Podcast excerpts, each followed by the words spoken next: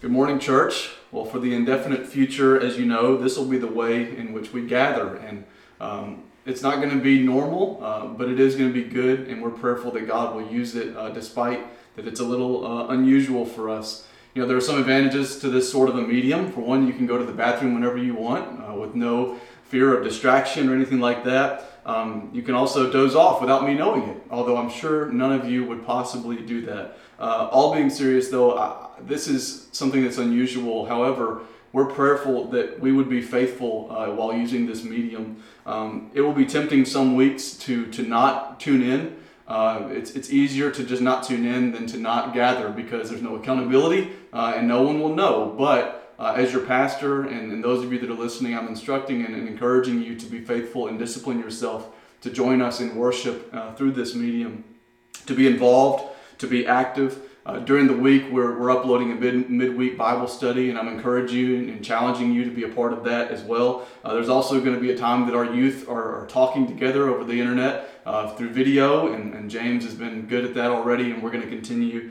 to disciple your students uh, through that medium as well. Another way that you can be active and be involved is by praying for your church, praying that in this season of life that God would still uh, instruct us and lead us, and that we would be faithful. Um, as continual participants in God's church, and then also to continue to serve and give faithfully.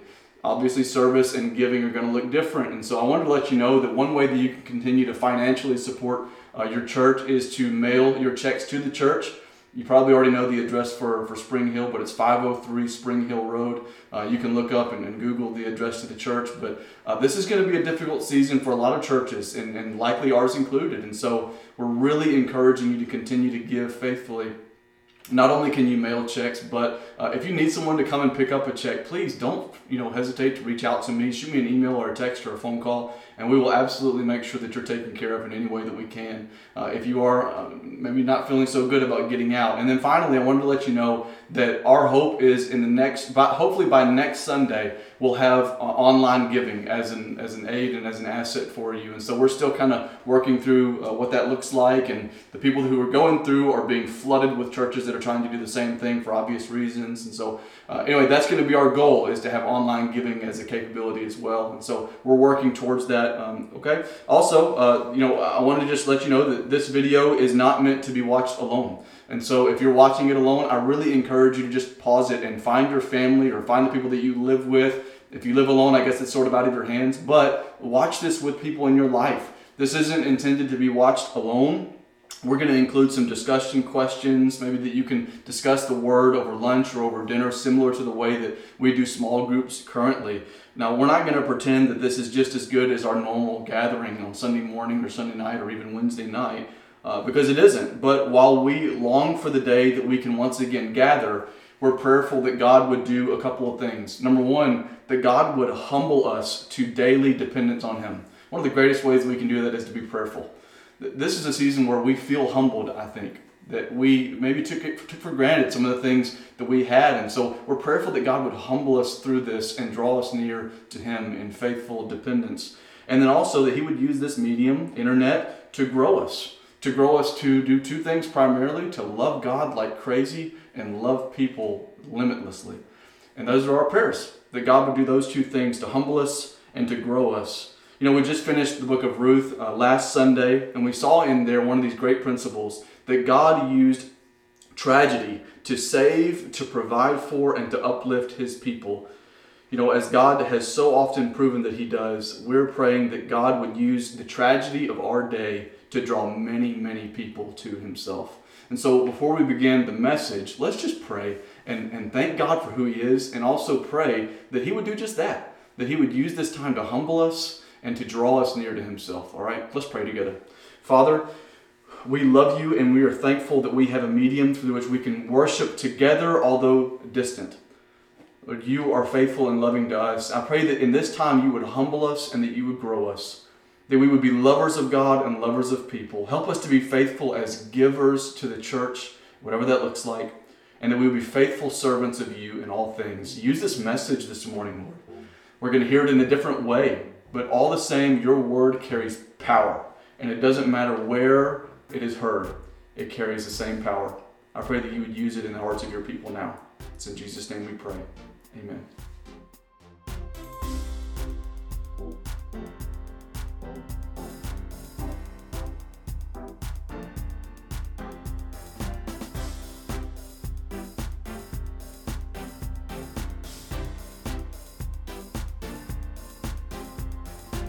Know, I'm not going to sugarcoat the current cultural climate and what it means for the church. However, just because for a time we cannot meet as a whole does not mean that the church is now or has ever been dealt a losing hand. You know, the church has been tested in far greater ways than this coronavirus. When we examine the history of God's church, it truly is the humblest of beginnings. You know, Christ called, He trained, and He sent 12 of His apostles, His brothers in Christ, in Himself. He called them, he trained them, and he sent them. And these guys weren't Billy Grahams, all right? And they weren't Adrian Rogerses. They were regular guys. They were tax collectors and fishermen. They weren't highly educated, and yet God used them to change the world. You know, we go, go read the book of Acts, and the church began, and God was adding to their number daily and weekly, hundreds and thousands even of people. This thing started with small sects of minority Christians that were scattered throughout the firmly established Jewish Israel and also the massively pagan Roman Empire, the greatest empire in the world at that time. And yet, Rome is in ashes. Caesar is remembered only through the history books. However, the church is still global and thriving. The church has faced great adversity, and yet the church has always thrived. God used a frequently hindered movement of 12 men, and by his Spirit, he changed the world. And so I want to just, uh, you know, suggest to you this little thought here. Could it be that God could use this coronavirus for his glory? Could it be that he could use this season for his glory? Could it be that God could do more in a dozen weeks of global crisis than 100 years of church gatherings on countless southern street corners? Could it be? Could our God be capable? You know, it begs the question what's the difference between the first disciples and believers in our area now? Well, the 12 were genuinely committed to Christ. They were committed to putting on the armor of God, to hating sin, and telling everyone about God's rescue mission for dying sinners. But you and I are so often more committed to things like sports and education and work and Facebook and Instagram and children's activities and politics than we are to the one thing in our life that actually matters. You know, those things aren't evil, but we have a desperate spiritual deficiency, and that's that Jesus, listen, Jesus is not an add on to your life, He is your life. He's not an addition, He's not the thing that you tag along. He is first and foremost your life. And so, what's the cure for our spiritual deficiency? It's very simple anchoring in Christ, anchoring deeply in Christ. The author of Hebrews understood this. And so if you have a Bible, open to Hebrews chapter 10. Okay? Hebrews chapter 10 is where we're going to be this morning. And you even get the luxury of pausing the video if it takes you a minute to get there. Okay? So Hebrews 10 is where we're going to be. As we examine this in Hebrews 10, verses 19 through 25, this is something I want you to understand as we read, and that's that the language in this book is a little confusing for us, but it would have been much more easily understood for Jews in the, in the original time in which it was written. But us, as you know, 21st century Americans, it may not be so easy to understand. So some of this is going to require some additional explanation, but just follow with me as we walk through the passage, okay? Hebrews 10, verses 19 through 25. Let's see what the author of Hebrews has written down for us to absorb. He writes, Therefore, brothers, since we have confidence to enter the holy places by the blood of Jesus, by the new and living way that he opened for us through the curtain, that is, through his flesh. And since we have a, high, a great high priest over the house of God, verse 22, let us draw near with a true heart, in full assurance of faith, with our hearts sprinkled clean from an evil conscience and our bodies washed with pure water. Let us hold fast the confession of our hope without wavering, for he who promised is faithful. And let us consider how to stir one another up to love and good works, not neglecting meeting together, as is the habit of some, but encouraging one another all the more as you see the day drawing near. I love the book of Hebrews. It's called that because of the people to whom it is written. This letter is called Hebrews because that's the audience. They're, these are Jewish people in churches that are really scattered across Gentile regions, non Jewish regions, specifically within the Roman Empire. You know, Christians in Rome were a vast minority. At that time, they were a vast minority. Many Roman gods and Greek gods and goddesses surrounded them in their belief system. And so Christians were a vast minority. They were the subject, oftentimes, of social mockery. You know, their God had died, Jesus had died. And yet he'd been resurrected, but in the Roman world, a God that died was weak, okay? And so these people, Christians, were a vast minority because they were the subject of scorn and mockery. They had a weak God in the eyes of the people around them. Not only that, but they were constantly being pressured to worship more gods because there are many gods and goddesses within Rome, but these guys had one God. And not only one God, but these Christians, just like us, were exclusively worshippers of that one God. Well, for that reason also, they were the subject of much mockery and scorn, and eventually physical assault and even murder. They became martyrs just a few short years later, many of them.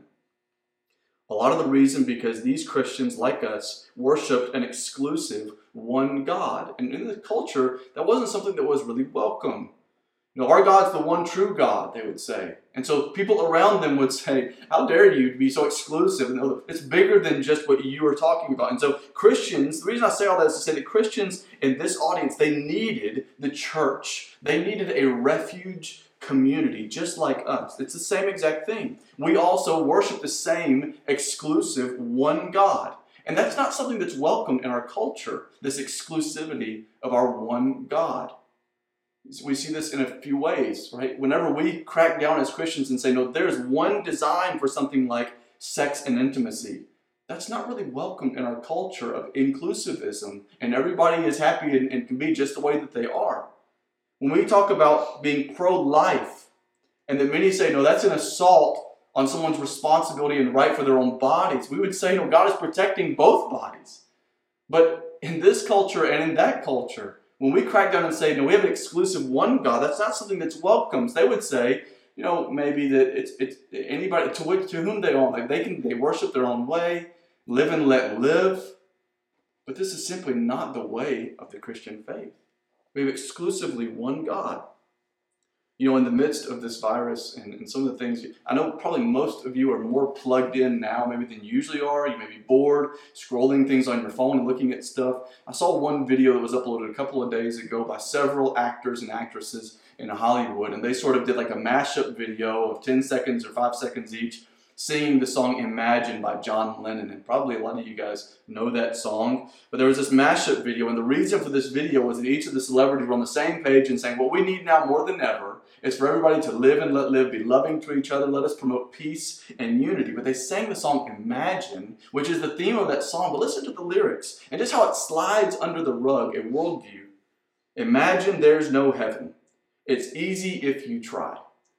No hell below us, above us, only sky. Imagine all the people living for today. It goes on and says there's nothing to kill or die for, and no religion to. Imagine all the people living life in peace. It's an inclusive worldview, and this is the worldview that surrounds us, but that's not consistent with our Christian worldview. We too live in a society that, whether loudly or discreetly, our society believes the purpose of my and your gathering, and heck, even the purpose that we're doing this right now, is at the very least silly, and at the very most is dangerous to the rest of the world. Well, then why was the book of Hebrews written? For that occasion. Hebrews is written to warn and to encourage Christians who live in the world, but simply are not of the world. Like a ship that is tossed to and fro in a storm, the life of a Christian in the first century was anything but secure. And right now we can empathize with that. And it's for this reason that I believe that this passage provides what's going to be the structure if you're taking notes this morning in our message. And that's three anchors during life's storms. Three anchors during life's storms. The first one of these, the first anchor during life's storms is my unwavering confidence. My unwavering confidence. You know, before we can really begin looking at the passage, we have to understand a very, very important word, and that word is sin. Sin is my and your common condition, and it is also my and your greatest problem. God is not sin. God is holy, meaning He is without sin. But you and I don't share holiness, we share sin. And because of that, we are not compatible with God. He is here. We are here, distanced, separated. And it's been that way a very long time. God, as a holy God, cannot be in the presence of you and I as sinful beings. And I know it's bad news, but it's been that way a long time, dating back to the Garden of Eden with Adam and Eve when they were banished from the presence of God and a sudden change of the narrative. Whereas before that, they had intimacy and fellowship with God. But since then, God has been on a rescue mission to restore the original order of things. And this is the, the heart of this passage that we're looking at this morning. Look at verse 19. The very first word there says, Therefore, he goes on, brothers, since we have confidence to enter the holy places, that's the presence of God, by the blood of Jesus. Okay, that's a change in the narrative. He says, therefore, so that, that necessitates that we look before what we just read, and we'll get there in a moment. But he says, because of something that he just got done saying, we who have no reason to be confident because of sin and a holy God, we now have confidence to enter the holy place that is the presence of God based on the work of Jesus. Now, understand something. Since he's saying, therefore, we do have confidence, he is necessarily saying that there was a time when we had zero confidence, no reason to be confident in the presence of God. Turn back real quick to chapter 9, okay? Chapter 9 we're going to look at verses 11 through 14, and I'm not going to read it all. I'm just going to highlight some things within this passage, okay? So in chapter 9, verses 11 through 14, he just got done saying a few things. In verse 11, he talks about the, the high priestly role. Now, I'm not going to go into this real deeply, but I need you to understand what it means that there's a high priest or, or a priestly role is that a priest is a go between. In our culture, when I say the word priest, you probably think of Catholicism, which is natural. When we think of Catholicism and the priestly role, it's someone that stands between God and man. You, you, probably may think of Catholic confessional. And so the priest goes in, and then someone comes and sits in the booth next to him, and he says, Here's my confession. These are all the wrong things that I've done. Take them to God for me that they may be heard. Well, the priest is acting as an intercessor, as a mediator between God and man. Now, what we're going to see in this passage is that that role is no longer needed because it's been fulfilled in one priest which we'll see in this passage. At this time, in verse 11, which is what it's referring to, that this high priest would go before God and on, the, the, on behalf of all of God's people, and he would provide a temporary satisfaction for God's wrath against sinners. Okay? He would bring an animal sacrifice to provide temporary atonement for all of the sins of God's people. He go into this place called the holy places or the holy of holies.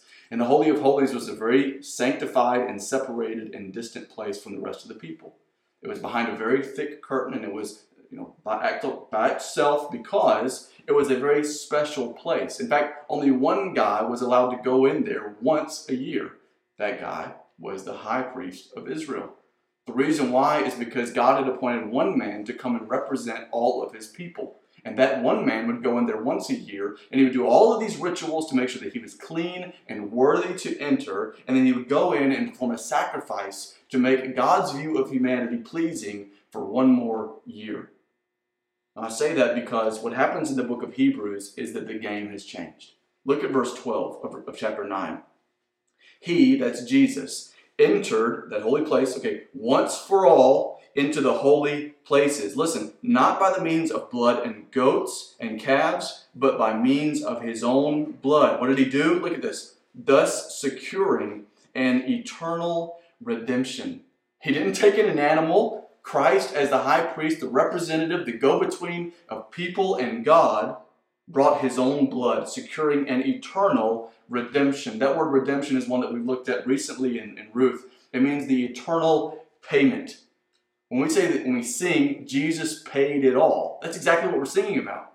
That Jesus paid for our sin by giving his own life. It's the good news of the gospel. And so while sin and a holy God is a bad news story because we don't have any hope there, we see that there is hope in the fact that Jesus entered the holy places by his own blood and secured an eternal payment for us. As a result, look at the end of verse 14. That God has done this. He has purified our conscience, the end of verse 14, from dead works to serve the living God. He has purified us. Now, day by day goes by where I do not feel pure. Now, there's already a sense in which I've been made pure by Christ, and yet not yet do I fully have that completely realized. But the facts of the matter are that Jesus entered that place and purified my soul and your soul and made us clean before a holy God. Okay, so now back to chapter 10, verse 19. So as a result of those things, we just now got done reading, verse 19, therefore, okay, so as a result of that, listen, we have confidence to enter the holy places by the blood of Jesus, by the new and living way that he opened for us through the curtain that is through his flesh. Therefore, he is saying, you and I have access. Not a high priest, not one guy in all of human uh, mankind. No, you can approach with confidence by the blood of Jesus. We have a great, a final high priest, always interceding and permitting that confidence. By the blood of Jesus, sinners are made saints, and that meets an unapproachable, made approachable God in fellowship. Now, I want to pause and just think about that reality that we have confidence to enter the presence of God. Jews and the Hebrews that are reading this originally would have been absolutely astonished by this. Because for their entire lives, they understand that they have no business being in the presence of a holy God. That they have to bring sacrifices to a place in order to be counted as worthy, and that they take to a man who represents them, that he is the one that talks to God because I'm not allowed to, because I am stained by my sin. And yet, the author of Hebrews is saying, no longer. Not just does a high priest have confidence to enter the access throne of God, but you have confidence to enter the dwelling place of God. The reason I break that down and say that Jews would have been astonished by this is because I believe that you and I are desensitized by this. It's always been that way for us. For the Hebrews, this would be new. For us, it's just always been that way. Maybe you were raised in church and you were always taught that you could pray because God hears your prayer. Listen, and we're at a time where we're self quarantining. But listen, self quarantine would be much lonelier without FaceTime, without online gaming, without a phone, without texting. We live in a generation of amazing opportunity. I cannot imagine, even now, the burden that I would be feeling in my heart of not being able to preach and teach if this video or a Facebook Live were not a thing. How in the world would I pastor you, preach to you, teach you, disciple you, if not for this medium? That would be a heavy burden, and yet we live in an era of great opportunity. You know, thousands of years worth of humans, just like you, would be absolutely in shock if they could hop in a time machine and see what you and I are doing at this very instant. They would be blown away by that. And here's the reason I say that. Listen, you may not be amazed by this, but it doesn't make this any less amazing. You may be, you know what, it's just the way that it is. I'm desensitized to it at this point. You may be like that. It does not make what we're doing any less amazing. The reason I say that is that you may not be amazed that you have 24 7 access to the holy God of the universe, but that doesn't mean it is any less amazing. We've lost our sense of wonder at how approachable God is through Christ. It should inspire awe. We should take advantage of the regular access and opportunities that we have to go to Him. Put it this way if you were only granted access to God in prayer once a year, what would your schedule look like that day? You'd drop everything. You'd call, you'd say, I'm taking a vacation day from work. Checking the kids out of school because this is the one day a year that we can talk and commune with God, that we have confidence to do that. And yet, you can't just do that once a year, one day a year. You have every day and every moment access to Him. And yet, we choose an extra 15 minutes of sleep instead of having access to God. You have confidence to enter the place of God. You know, the greatest fear of our lives is not a virus, but is one day standing before the God who holds all judgment in his hands. And yet, we need not fear because we stand confidently behind the cross of Christ. And this is our confession. Confidence, unwavering confidence, is our anchor during life's storms. The second anchor during life's storms is this. Number two, my freeing confession.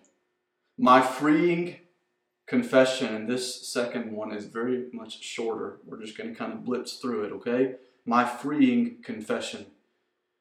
Because of what Christ has accomplished, we just got done talking about that confidence for us. We have this then instruction to draw near to Him. Look at verses 21 and 22. He says, And since we have a great high priest over the house of God, that's Christ, listen, let us draw near with a true heart and full assurance of faith, with our hearts sprinkled clean from an evil conscience, and our bodies washed with pure water.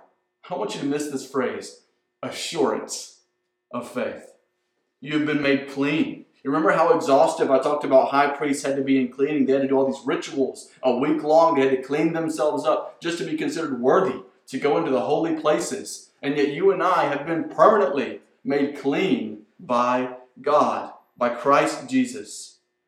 Look at verse 23. As a result of that, verse 23, let us hold fast the confession of our hope without wavering, for he who promised is faithful. What's our confession? Our confession is that that we sing about so frequently, that we pray and that we preach. Our confession is that old song, right? My sin, not in part but the whole, was nailed to the cross, and I bear it no more. Praise the Lord, it is well with my soul. It's the good news of the gospel. That's our confession. That you don't stand before God based on your work, but you stand before God based on the work of Christ Jesus. There are days that we forget that reality, but this is saying lean on Christ who has made you clean, not on your works to make you clean, but hold fast to that confession because it is your only hope. Oh, listen, I don't know if you underline in your Bible, but verse 23 would be a great candidate. I'm going to read it again. It's a great memory verse. Let us hold fast, so cling to the confession of our hope without wavering. Listen, for he who promised is faithful. Hope without wavering, God who promised is faithful. You know, the biblical principle of hope or the theme of hope is not like hope in our time. So it's kind of like, you know, right now, I, get sick more than anybody. And a lot of you guys know that, and you pick on me for that. This is not a good time to pick on me for that, okay? But a lot of people pick on me because I get sick more than anybody, and they're always telling me, you know, don't touch anything, don't breathe on anybody because I'm always the one carrying the germs. But, you know, right now, I'm thinking to myself, I hope I don't get sick. But that word hope is a it's a it's just a, it's that it's a hope. It's hey, it could go one way or the other way. I hope that I don't get sick. I don't know how it's going to turn out, but that's simply my hope. But that word hope in that instance is not the biblical understanding of the word hope. The biblical understanding of the word hope is more like when it's been pouring down rain all day and you say, Man, I hope that one day the sun comes out. It will. That's your hope. And yet you know that that day is coming. That's the biblical theme of hope. It's not simply saying, well, I hope that the blood of Jesus is effective for me.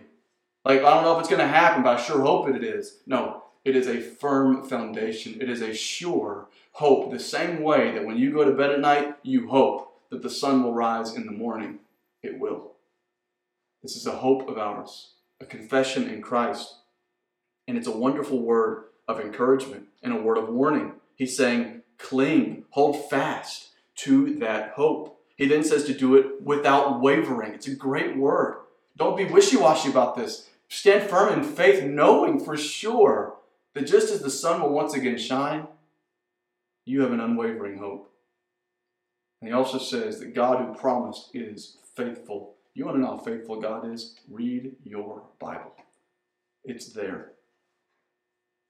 I'll say it this way God's acceptance of you is based not on your effort, but on Christ's sufficient work. You didn't do anything to earn that, so you certainly can't do anything to lose that.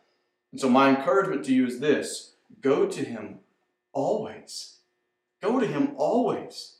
On your worst day, your most wicked day, on your worst day, you are no less loved and accepted by God if you're in Christ. Isn't that great news?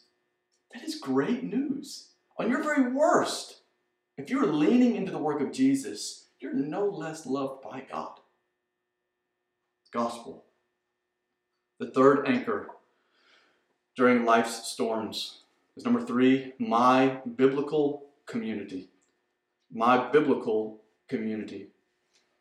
Know, if the confidence that we have before God is vertical, and if the confession before God is internal, then this community is external and it's horizontal. It's outside of us, it's people around us, and it's horizontal, and that it is this way, not this way with God, but it's this way with people.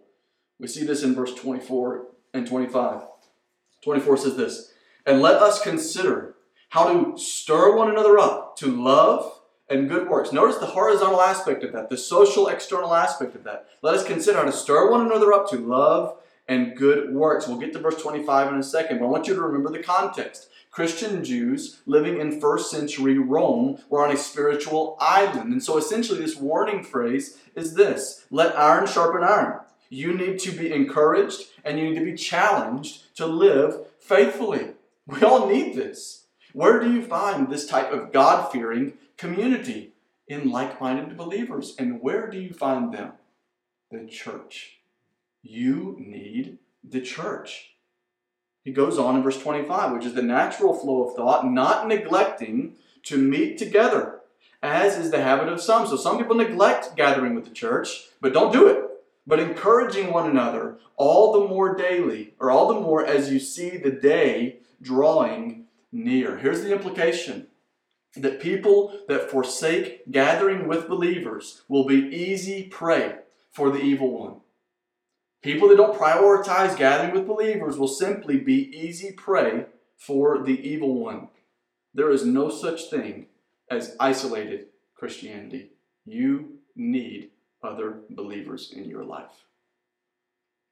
This is why going to be with the church is so vital and why online church is simply an oxymoron. That is a contradictory phrase. Online church. You need the church. The centerpiece of the church gathering isn't hearing a sermon, singing songs, praying, and giving. I know that sounds weird for me to say, but hear me say this. The centerpiece of the gathering of the church is yes, it's hearing a sermon, yes, it's singing songs, yes, it's praying and giving, but it's doing those things alongside the church with God's people. That's why when you listen to a sermon online, it's not as enriching to your soul as it is when you're doing it alongside the church. It's the same thing with singing songs, uh, you know, by yourself. It's different than singing songs in the corporate body of believers. That's what makes this quarantine hurt so badly that this isn't good enough. My prayer throughout this has been that may the time without, so to speak, not teach you and I bad weekly habits, but rather that it would build a weekly longing to be back in the community that you so desperately need. You need a community of believers. To use the phrase here, stirring you up to love people, stirring you up to be faithful in your actions. What does stirring you up look like? Several things, and these are good for application, I believe. It means calling you out when you are in sin. You need someone in your life that can be honest with you and that you won't be lashing out at when they're honest with you about your own shortcomings. You need people asking about your time in the Word. You need people in your life that are encouraging your spirit. And you need to be doing the same for others. And by the way, I would suggest to you that this should not be your spouse. This needs to be someone that can tell you things straight up and you hear them and assume the best and your friend that loves you as a brother or sister in Christ. So, what's your next step? Well, as far as community goes, we're in a difficult spot, at least for a time. But I think one way that it's not as good, but one way that we can do it in some regard is to utilize technology. Commit to community in whatever way that looks. Right now, it may look like being with your family and having conversations about Jesus. It may be simply being faithful and discipling your, discipling your children. It may be FaceTiming your friend that usually you would want to get coffee with and talk about your relationship with the Lord. Whatever that means, pursue faithful biblical community as you're able right now and long for the day that you can once again have it in full. As far as confession goes, maybe you beat yourself beat yourself up over sin and you need to place your confession not in your own goodness, but in the goodness and the work of Jesus. I've been there. I've been in a place where I played the moralism and the legalism game, where my standing before God ebbs and flows based on how I feel like I've performed that day. And maybe, as far as confession goes, you need to simply release that and lean heavily into the work of Jesus because the work of you simply will not do. As far as confidence goes, maybe you need to see Christ as beautiful and as your confidence. Maybe you need to simply understand that this is a luxury that we're given, not something that is owed to us. The Jews would have been astonished by being able to approach God in confidence. May it be the same for us. But just to be honest, maybe you don't have that confidence because you've never come to a point in your life where you follow Jesus. I'm aware that there are people that are watching this that have never frequented the doors of Spring Hill and maybe even never frequented the doors at all of the church. Or maybe it's been a long time and you feel like, you know what, God doesn't want to hear from me.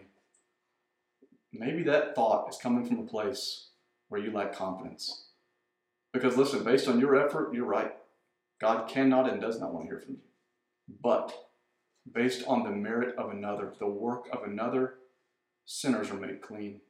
The unrighteous are made righteous. And so, my instruction to you this morning, if that's you, is to just take a moment now or at the conclusion of this video and just pray before God and be honest with Him. You don't have to have some fancy person like me standing in a booth beside you and telling you how to talk to Jesus.